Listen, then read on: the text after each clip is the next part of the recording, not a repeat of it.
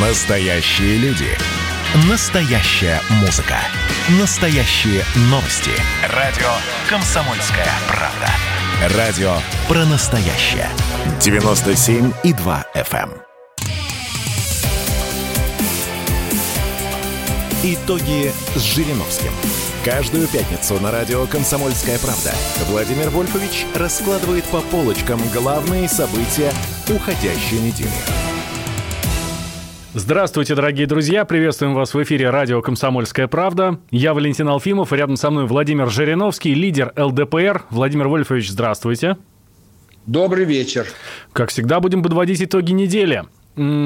Обязательно поговорим и про войну между Киргизией и Таджикистаном, или кто-то говорит, что это просто вооруженный конфликт, ничего серьезного. Ну, в общем, обязательно обсудим. И обязательно поговорим про укрупнение регионов. Но начнем давайте с вашей, Владимир Вольфович, встречи с Михаилом Мишустиным. Да. А, встреча с правительством была на этой неделе, ее показывали в прямом эфире на телевидении, и услышал я там много знакомых мне уже, ну, теперь еще и Михаилу Владимировичу, тезисов, о которых вы, ну, достаточно часто а, заявляете. Это и паспорта для русских за границей, и борьба с а, бездомными собаками, которые грызут по 400 человек в год, вот, и магистрали через всю Россию. Как вы думаете, а, Владимир Вольфович, услышал вас премьер-министр? Услышал он. Он записывает те мысли, которые для него интересны. Встреча эта э, ежегодная, накануне отчета правительства, весеннего. Вот 12 мая будет отчет правительства. И в конце апреля все фракции, включая делегацию ЛДПР, Э, встречалась с премьер-министром. Там, в зале заседаний правительства. И мы рады, ну, во-первых, я начал там свое выступление с проблем с пандемией. Я еще раз попросил премьер-министра дать указания всем подчиненным ему чиновникам стараться избегать рукопожатий. Продолжают сжать руки, обнимать, чуть ли не целуются, прижимаются щеками, Придумали кулачками постучать, локтями. Они, по-моему, все не русские. Контакт не должен быть. Расстояние, без, чтобы исключить заражение, полтора метра. А я своим говорю, делайте два, ибо вы не можете измерять каждый раз. Э, Потом лучше больше. И меньше контактов вообще, вот, мероприятий. Вот фестиваль, международный кинофестиваль. Я не пошел, еще мероприятия приглашают, там какие-то встречи, э, там у армян годовщина геноцида и так далее. То есть надо все это сокращать. Нельзя нам с вами, мы, э, ведь у нас снова кое-где началось повышение заражаемости. Но это же опасно. Посмотрите, вся Индия лежит. Я показал ему, что вот э, я единственный пришел и в маске, и в перчатках. Единственное, на все это высокое совещание, где были премьер-министр, вице-премьеры, депутаты наши и так далее. Ну, может, Мишустину не страшно, он уже переболел. Нельзя. Вы понимаете, это у всех заблуждение. Все, кто переболели, сделали прививку, они могут снова заболеть. Ведь переболевший, почему считается, что это хорошо? Это плохо. У него выработались антитела, и они постепенно уходят. У кого слабый иммунитет, быстро уходят. У кого посильнее, попозже, но уходят. И человек снова до, может заболеть. В этом смысле прививка, она больше оберегает человека. Но в обоих случаях э, и переболевший, и сделавший прививку может быть носителем инфекции. Он заразился, но сам не болеет. Переболел, антитела есть в крови, или прививка. Но других он может заражать. Вот почему нельзя ездить никуда? Общественный транспорт. Сейчас объявили 10 дней каникул. Цель какая? Чтобы меньше контактировали на работе. Ехать на работу с работы. Правильно. Но тогда нужно рекомендовать в магазины не ходить. Ну, что делать 10 дней? Ну, вот на даче поедут. А что, у всех дачи? А что, везде хорошая погода? Пол страны снег еще лежит и дожди идут, и наводнения. Поэтому это еще неизвестно, э, что это вот 10 дней дали каникул, это собьет э, уровень заражаемости. Потому что не все поедут. Вот завтра, 1 мая. Давайте сейчас посмотрим, что все электрички переполнены, все машины движутся за город везде, во всех городах. Я не уверен. Поэтому мы сторонники того, чтобы убрать новогодние, майские, все праздники убрать выходные дни. Только 1 января, 9 мая, 12 июня. Вот по одному дню три дня, которые, как говорится, святые. Все остальное в личное пользование. Давайте 30 календарных дней обычный отпуск, 15 дополнительный. И когда хотите, тогда используйте. Как вам удобнее, вашему начальнику, вашей фирме. Но не надо выпихивать детей, людей э, с работы. Вы понимаете, что это стресс? А, да, Человек Владимир знает, Вольфович. Что он должен делать? А говорит, иди домой, сиди дома. Слушайте, а ну, дома жена нелюбимая. Но с другой а дома стороны. Вредные дети. Что будем делать? Мы вредим сами себе. Что вы хотели сказать? Ну, с другой стороны, Владимир Вольфович, ну, День Победы – святой праздник. Как не, а, не сделать его выходным? А, я там... сказал, что оставить. 1 января, 9 мая, 12 июня. Все. Но зачем между ними 10 дней? Зачем Новый год 10 дней? Зачем 8 марта? 23 февраля. День Конституции был. Мы убрали уже. Поэтому надо убрать их. То есть праздники остаются. Празднуйте. Но человек не обязан не работать. Во-первых, частный сектор вообще могут игнорировать все это дело. Могут работать день и ночь, без выходных, без отпуска. Это вот распоряжение или указ президента сделать нерабочими касается служащих. У депутатов срок полномочий. Он должен пять лет вкалывать день и ночь. И все избранные. А это только служащие. Вот они. И то поликлиники могут работать, полиция работает, и все остальные, спасатели. Ну, в общем, Поэтому получается, что непонятно на кого... самим решать, да. Получается, что непонятно на кого распространяется это, это решение сейчас, да? Ну, конечно, на малую группу людей. И это ничего не дает. Но это расхолаживает всех. О, выходной, да все, давай, не будем ничего делать. А что будем делать? Давай выпьем. Ну, понимаете, что мы потакаем человека. Я же помню, едем за город, как называется это, картошку убирать. Угу. Убрали картошку, ну давайте покушаем. Ну и что, давайте выпьем. Собралась куча людей. Э, и молодые. И привычка такая. Надо выпить. Да зачем выпить-то? А если бы мы на картошку не послали бы, а фермер сам уберет, они бы дома своими делами занимались пошли бы в спортзал, пошли куда-то там э, другие интересные занятия. Когда мы людей собираем вместе, вот это вот вызывает у людей желание, э, так сказать, э, как-то вот э, э, что-то такое употребить из горячительных напитков. Можно даже сказать, Почему на Западе да? меньше алкоголизм? Там индивидуалисты. Я бывал во Франции, сидит парижанин или там другой гость, сел в кафе, газетку открыл, один биштекс, полстакана красного вина. Все. Ни с кем не разговаривает и не всегда пьет. Не обязательно. Но у них привычка. Это вино как, как лимонад. Исторически сложилось. Но у них нет коллектива. Никуда не выезжают. Никакие там бригады, колхозы. А у нас все коллектив. коллектив. Скучные Сейчас люди, Владимир Вольфович. Ну, скучные, а? лю- скучные люди же. Как так жить можно? Понимаете, а у нас э, наши люди, вы знаете, что у нас опять повысилась смертность среди мужчин значит, 35-55. Э, Мы выкашиваем тех, кто эту нашу страну все делает. Самое золотое э, вот, чи, чи, качество населения – это вот мужчины. Уже молодость проходит, 35, еще нет старости. А в этой категории выше, опять повысилась смертность.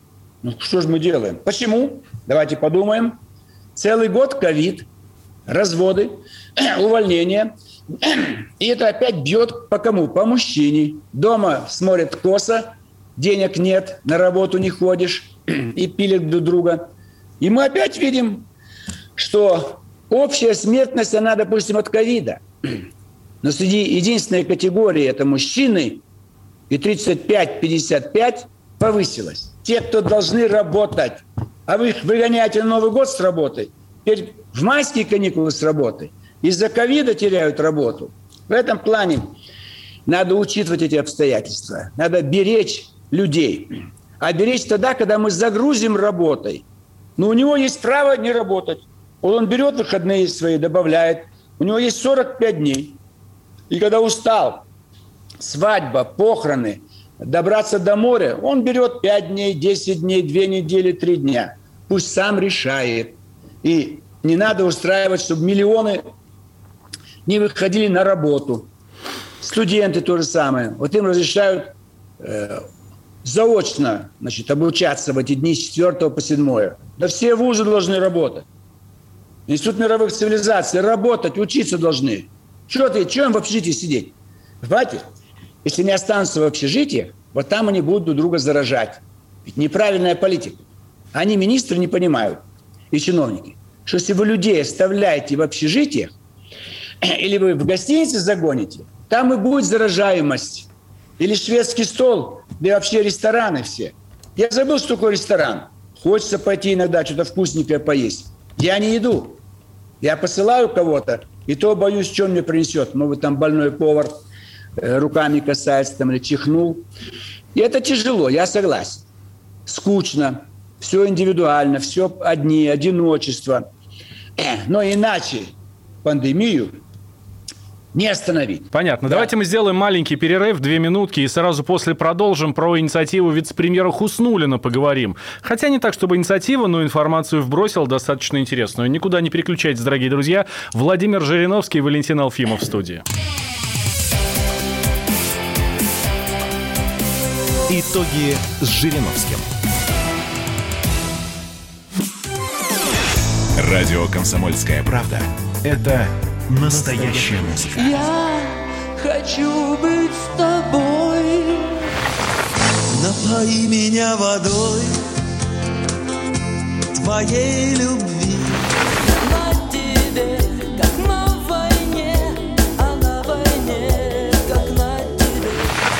Настоящие эмоции. Это то, о чем я, в принципе, мечтал всю свою сознательную жизнь. И настоящие люди. Мы ведь не просто вот придумали и пошли на полюс. Мы к этой цели своей, ну, лет 10 готовились, шли.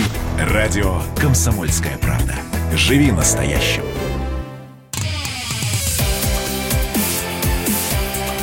Итоги с Жириновским. Каждую пятницу на радио «Комсомольская правда» Владимир Вольфович раскладывает по полочкам главные события уходящей недели. Возвращаемся в эфир радио «Комсомольская правда». Я Валентин Алфимов, рядом со мной Владимир Жириновский, лидер ЛДПР. Подводим итоги недели. Напоминаю сразу вам, уважаемые друзья, а, если вы не смогли нас послушать, собственно, наш оригинальный выпуск, э, то включайте радио «Комсомольская правда» по субботам в 7 утра и по воскресеньям в 17 часов по московскому времени. Обязательно, обязательно слушайте наши повторы. Или даже если раньше слушали, все равно включайте. Вдруг что-то пропустили. Как я обещал, Владимир Вольфович, э, поговорим про инициативу вице-премьера Марат Хуснулина. Э, он строительством у нас занимается, отвечает за строительство в России. Ну так вот, он сказал буквально следующее. Многие регионы не способны выживать экономически, поэтому их нужно укрупнять, объединяя соседние регионы. Э, начал он с еврейской автономной области, говорит, я не хочу ей заниматься. Это вот буквально цитата его. Говорит, я не хочу ей заниматься, там очень сложно. Давайте объединим с Хабаровским краем и пускай губернатор Хабаровского края им занимается. Ваш, кстати, Владимир Вольфович Дегтярев, да? Про Курганскую область то же самое сказал э, Марат Шкерзянович. Говорит, ну, э, Почему вот в Курганской области живут не очень хорошо, а рядом Тюменская область, там все прекрасно, а расстояние всего 190 километров. Говорит, тоже объединить. Как вы относитесь, Владимир Вольфович, к идее укрупнения регионов? Вот то, что касается санитарных правил, борьба против любой эпидемии, пандемии. Это мы в ЛДПР делаем уже 20 лет. И многие иронически посмеивались. У меня на дверях висит объявление. Никаких рукопожатий, никакой пандемии не было. Нужно иметь чувственность, чутье, соображать. Это не только грипп, это вообще грязь. Руки самые грязные. Везде мы трогаем все, на транспорте и так далее. То же самое укрупнение территорий. Мы об этом говорим тоже 25 лет. Шесть маленьких территорий мы убрали. Там на Камчатке, э, Пермский край, э, Иркутская область. А потом остановились. Кто-то напугал верховную власть. Мол, недовольны они. Ну и что недовольны? Если мы 20 лет назад укрупнили. Например, России нужно 40 территорий. Назовем их губернии. 40 губерний. По 3-4 миллиона человек, не меньше. Экономисты считают, что экономическое обоснование для самостоятельного субъекта население должно быть не менее трех миллионов. Мгм. А государство, которое может выжить 300 миллионов. Вот Советский Союз было почти 300, вот вам Америка, вот Индия, Китай. А уже все, 4-5 государств в мире с населением 300 миллионов и больше. Поэтому прав абсолютно Хуснулин Марат. Ведь он исходит экономически. Как ему э, планировать э, строительные объекты? Огромный Хабаровский край, территория Турции, вы понимаете? В Турции живет 80 миллионов, а тут больше миллиона Хабаровский край. И маленькая автономная область. Ну как планировать? Какие цифры у нас будут с вами? А ведь делали какой? Национальный вопрос. Пусть у евреев будет автономная область. А они поехали туда. Они смеются над нами. Они в Одессе остались, в Крыму остались, или уехали в Америку, или в Европу, или в Израиль. Ну, даже издевательство. Это Сталин так хотел сделать. Планировалось в 1952 году, готовились эшелоны всех евреев с территории Советского Союза отправить на Дальний Восток. И предварительно была создана автономная область, главный город Биробиджан. И остальные. Вот. Возьмите у нас э, матрешку сделали, Тюменская область, а внутри Ямал отдельно, Ямал-Ненецкий автономный округ, и пониже Ханты-Мансийский автономный округ. Два автономных округа. Архангельская область, внутри Ненецкий автономный округ. Зачем все это? Русские регионы по миллиону, объединить их. Вот Орел, Курск, Белгород, один регион. Вот это будет 3 миллиона. Ведь как планировать дорогу? Вы понимаете, мы с Урала, значит, в Архангельск до сих пор нет дороги. Каждый субъект, там 6 субъектов, пересе- пересечь должна дорога, иначе через Москву все везут. У него нет денег на эту дорогу, у отдельного субъекта. А если будут крупные субъекты, тогда деньги появятся. И они с удовольствием профинансируют крупные объекты. Дворец спорта, большой театр свой. Ну, небольшой, это как пример говорю. Какие-то цирк. Ну, многие. Массовое жилищное строительство. Или вот инновация, э, реновация в строительстве. Старые дома убираем, э, строим быстро новые. Это обязательно должны быть крупные территории. Э, Мы уже много раз говорили. Давайте это единое административное отделение. Губернии, область, как угодно. Но чисто те- административное название, географическое. Никаких национальных. Иначе дискриминация. Вот Чувашия, что для Чувашей, что ли? Или Удмуртия, или э, Бурятия. Для всех территорий. Татар 7 миллионов, но в Казани-то 1 миллион. 6 миллионов по всей стране, в том числе в Москве 300 тысяч, может быть, даже больше. Это очень важно, нужно. Сокращаем аппарат, огромные деньги экономим, быстрее решаем большие экономические вопросы. Смотрите, почему Москва э, так преобразилась? Красавец город. Здесь людей много, все хотят в Москву ехать. Здесь денег много. И когда здесь 15 миллионов и почти триллион бюджет, вот и строить можно сколько хочешь. И какие ксовые станции метро, э, вокзалы строят новые, аэропорты.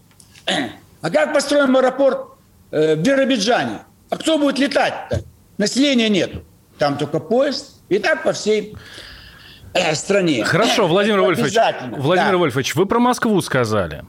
А вот эти слова м, Марат Хуснулина не могут относиться в том числе и, э, знаете, как прощупывает почву перед, например, объединением Москвы с областью, Санкт-Петербурга с Ленинградской областью. Это не начало разговоров именно об этом? Обязательно. Это искусственное дробление. Ладно, национальный вопрос. Дали всем по республикам, ок- округа, области. Так еще и русские области делили пополам, чтобы на очередной съезд приехала дополнительная делегация. а Они будут голосовать за того генсека, который им выделил область, вотчину, на кормление. Вчера депутат Власов в пух и прах разнес там одного экономиста в передаче «Рубка» у вас Да, на радио было такое. вестях. Э, Так его оппонент говорит, вы не понимаете, как формируются делегации. Ну, бывает дурак, что ли? Ну, в каждом субъекте делегация партийная выезжала на съезд. В этом был смысл деления дополнительно на область. Конечно, количество членов партии, определенные квоты – это другой вопрос. Но Власов говорил о том, что делили русские области, чтобы была личная делегация на партсъезд. И Москву с Самая областью тоже. маленькая. Москву с областью маленькая. поэтому разделили. Конечно.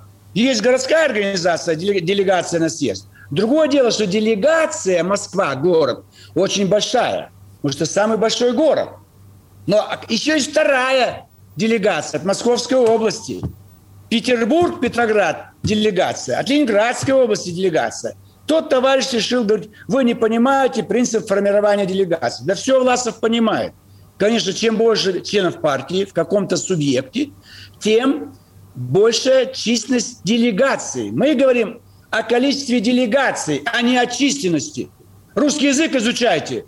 Люди, которые образования, видимо, не имеют. Власов одно говорит, а оппонент начинает чушь нести, что он, Власов, Ну, не понимает, как формируется. Я напомню нашим слушателям, Да. что программу «Радиорубка» как раз по поводу укрупнения регионов вы можете Да. послушать у нас на сайте radiokp.ru. А Есть в подкастах. И, кстати, там больше 70% слушателей проголосовали за то, Да. чтобы укрупнить За регионы. позицию, правильно? А- а- ну, а- кругом, ну, понимаете, кругом начальники. В любой город въезжаешь, административное здание, административное здание, стоят машины.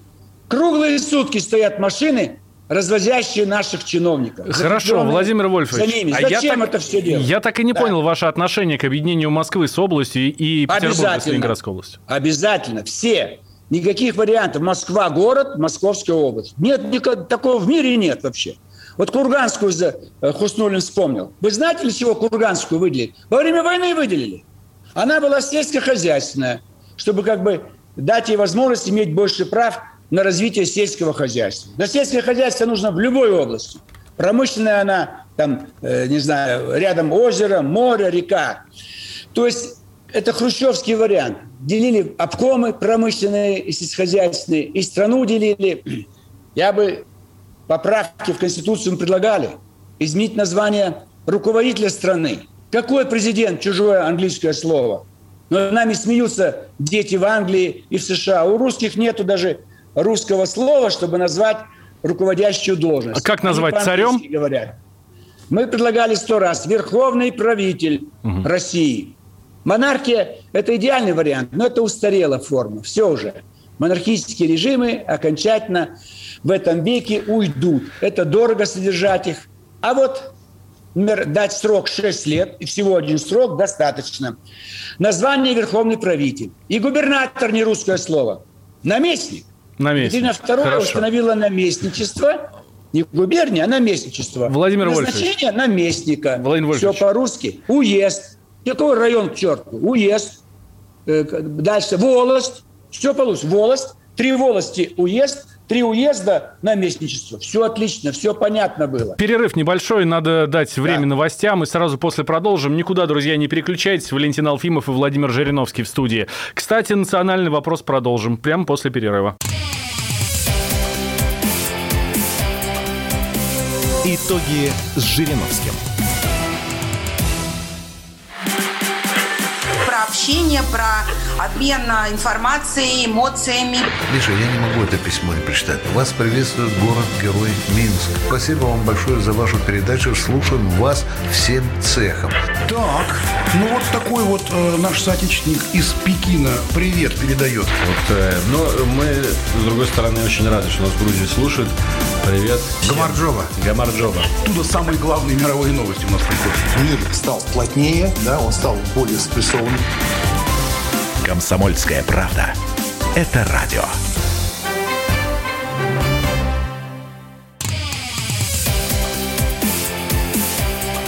Итоги с Жириновским.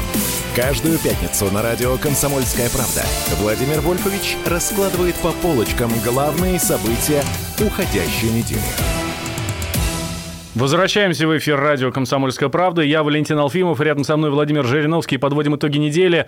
Владимир Вольфович, э, как я сказал, уже продолжим национальный вопрос. Э, между Киргизией и Таджикистаном война или конфликт, который ну, чуть не начались. Сегодня вроде как, слава богу, уже чуть-чуть попроще и полегче. Да? Вроде как и страсти улеглись.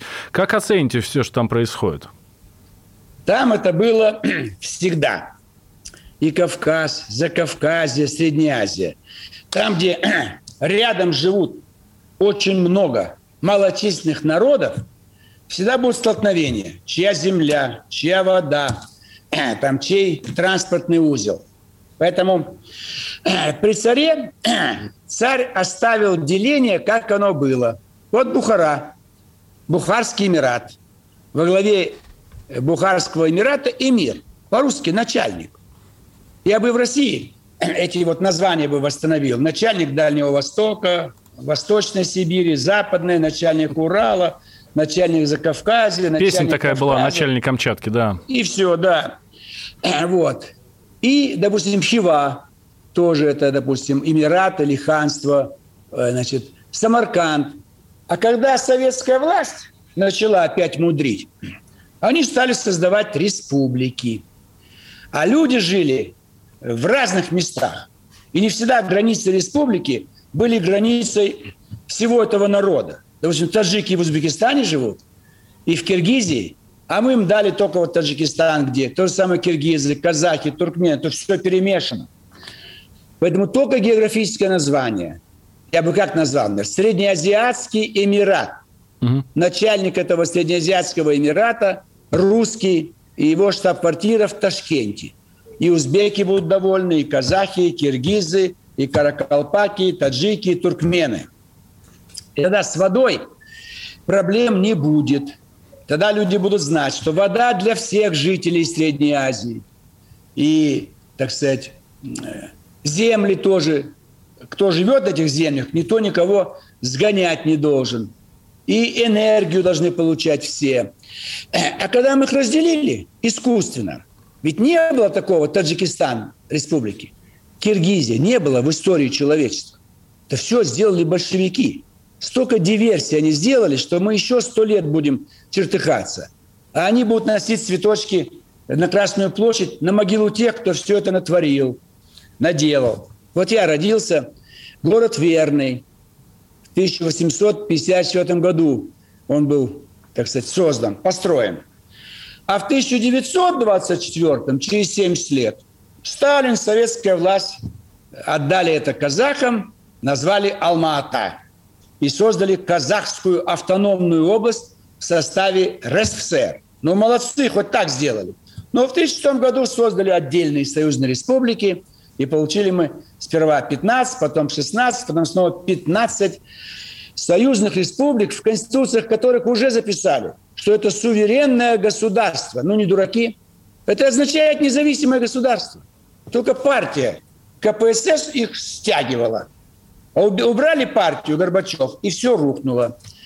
Поэтому вода идет. Мы столкнули людей лбами. Потому что мы сказали, вот вы таджики, а вы киргизы, а вы узбеки. А вот вода идет, она забирают таджики, они живут в горах. А что делать, кто в долине живет, узбеки? Им что, без воды остаться, что ли?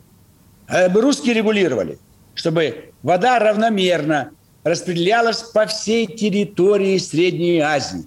Везде живут люди.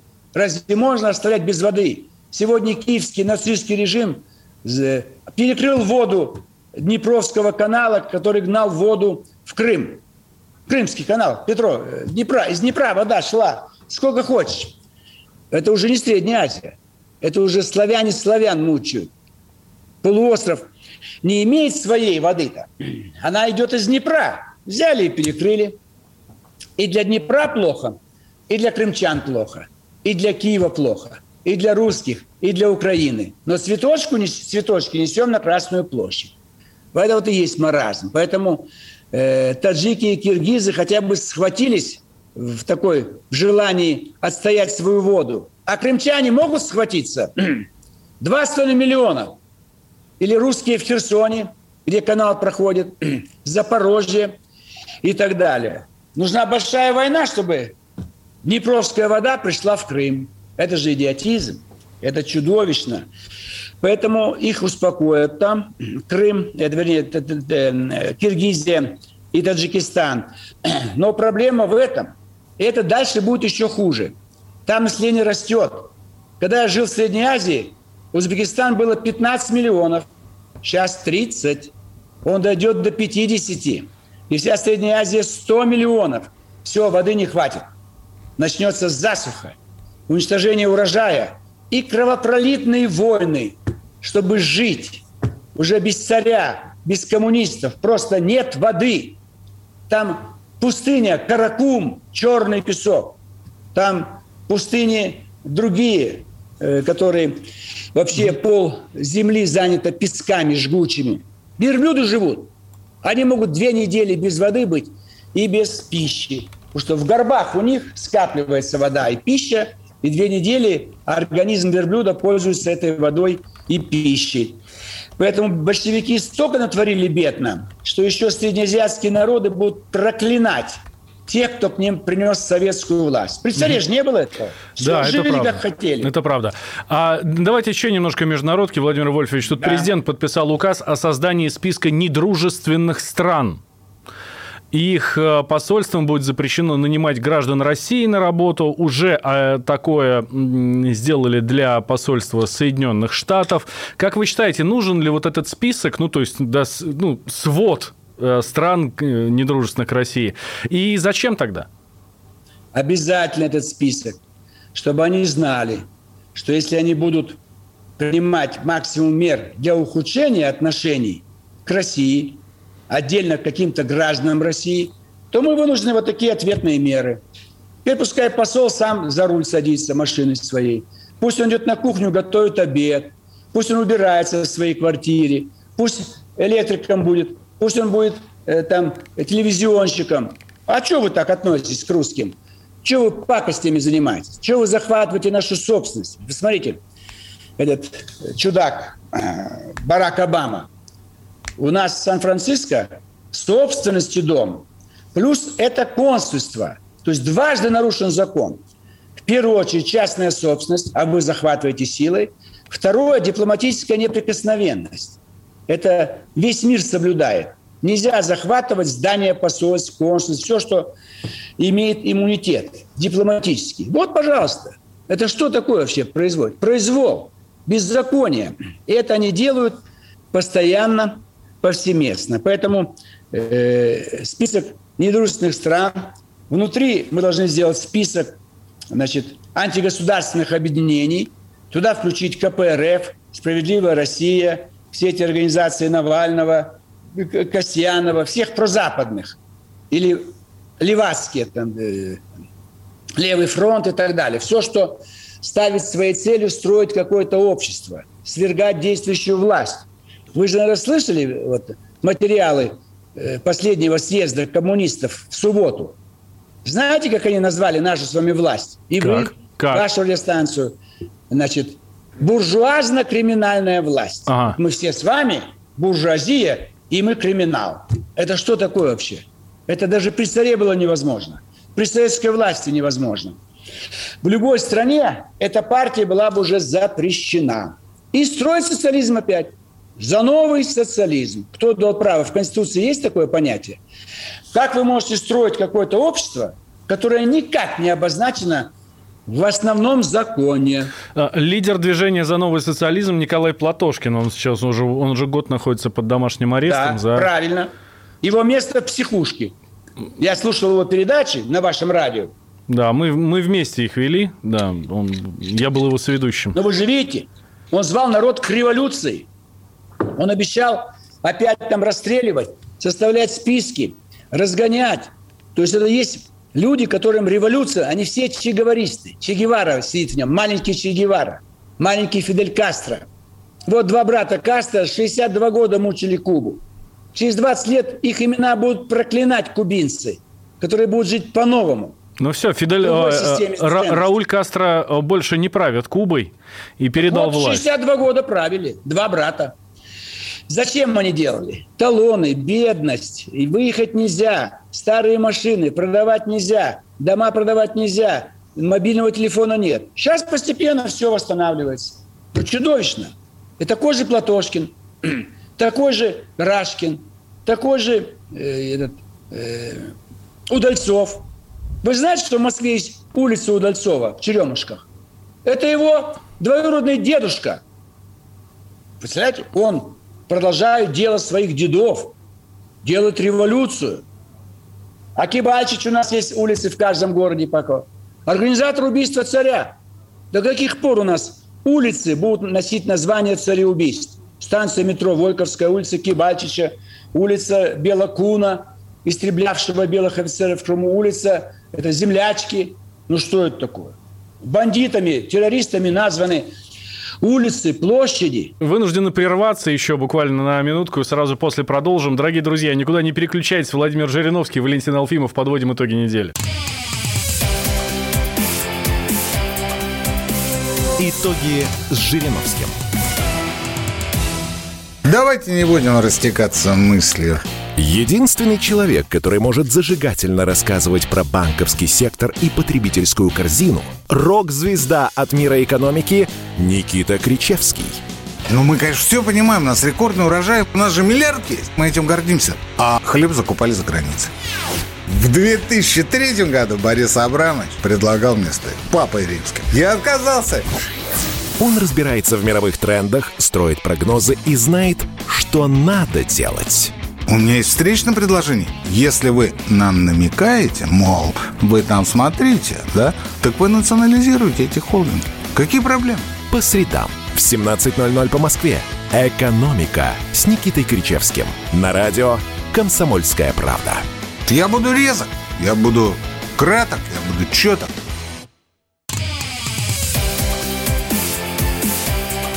Итоги с Жириновским. Каждую пятницу на радио «Комсомольская правда» Владимир Вольфович раскладывает по полочкам главные события уходящей недели. Итак, а, давайте заключительная часть у нас короткая, поэтому такая в режиме блица немножко. Владимир Жириновский да. в студии, я Валентин Алфимов.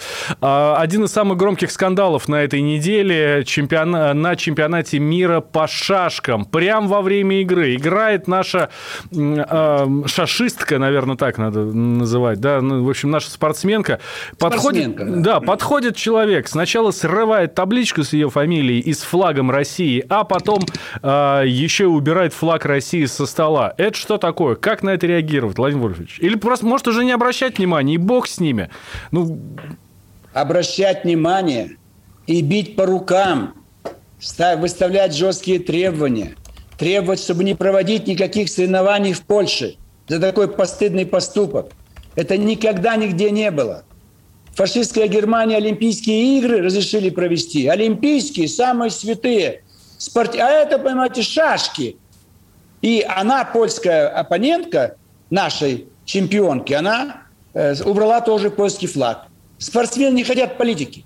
Оставьте в покое спортсменов, ученых, студентов, в целом молодежь. Пусть встречаются, ездят куда хотят, танцуют, что хотят, развиваются, спорят, проводят какие-то, э, так сказать, как называются эти вот конкурсы, там, не знаю, эти олимпиады, соревнования. Ну что вы везде навязываете политику? Специально ударить по России. Они доиграются. Вот встреча будет Путин и Байден. Я бы на месте Путина жестко сказал, Джозеф, если вы не прекратите антироссийскую вакханалию, не прекратите везде устраивать провокации, то мы будем вынуждены прибегнуть к военным действиям. Понимаете, другого пути не остается. Ваши люди в НАТО, в Брюсселе, в Варшаве, в Киеве человеческого языка не понимают. Нападают на дипломатов, спортсменов, запрещают русский язык, это, срывают наши эти вот символы. Да что, они скоро будут одежду срывать? Там будет написано «Москва», человек приехал, сорвать одежду, там символ Москвы, Россия.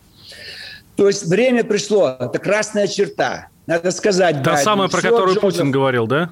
Да. Вот красная черта, Джозеф. Убирайтесь все с Украины, с Прибалтики, со всей бывших советских республик. И убрай, убирайтесь из Восточной Европы. Западная Европа сами решайте. Латинская Америка сами решайте. Китай, Япония, Индия в Азии все решают. А Россия вот западное направление, чуть-чуть, Варшава, Белград, вот эта линия от Черного до Балтийского моря. Бывший СССР и на юге Турция, Иран, Афганистан. Все. А вся Африка, Западной Европе.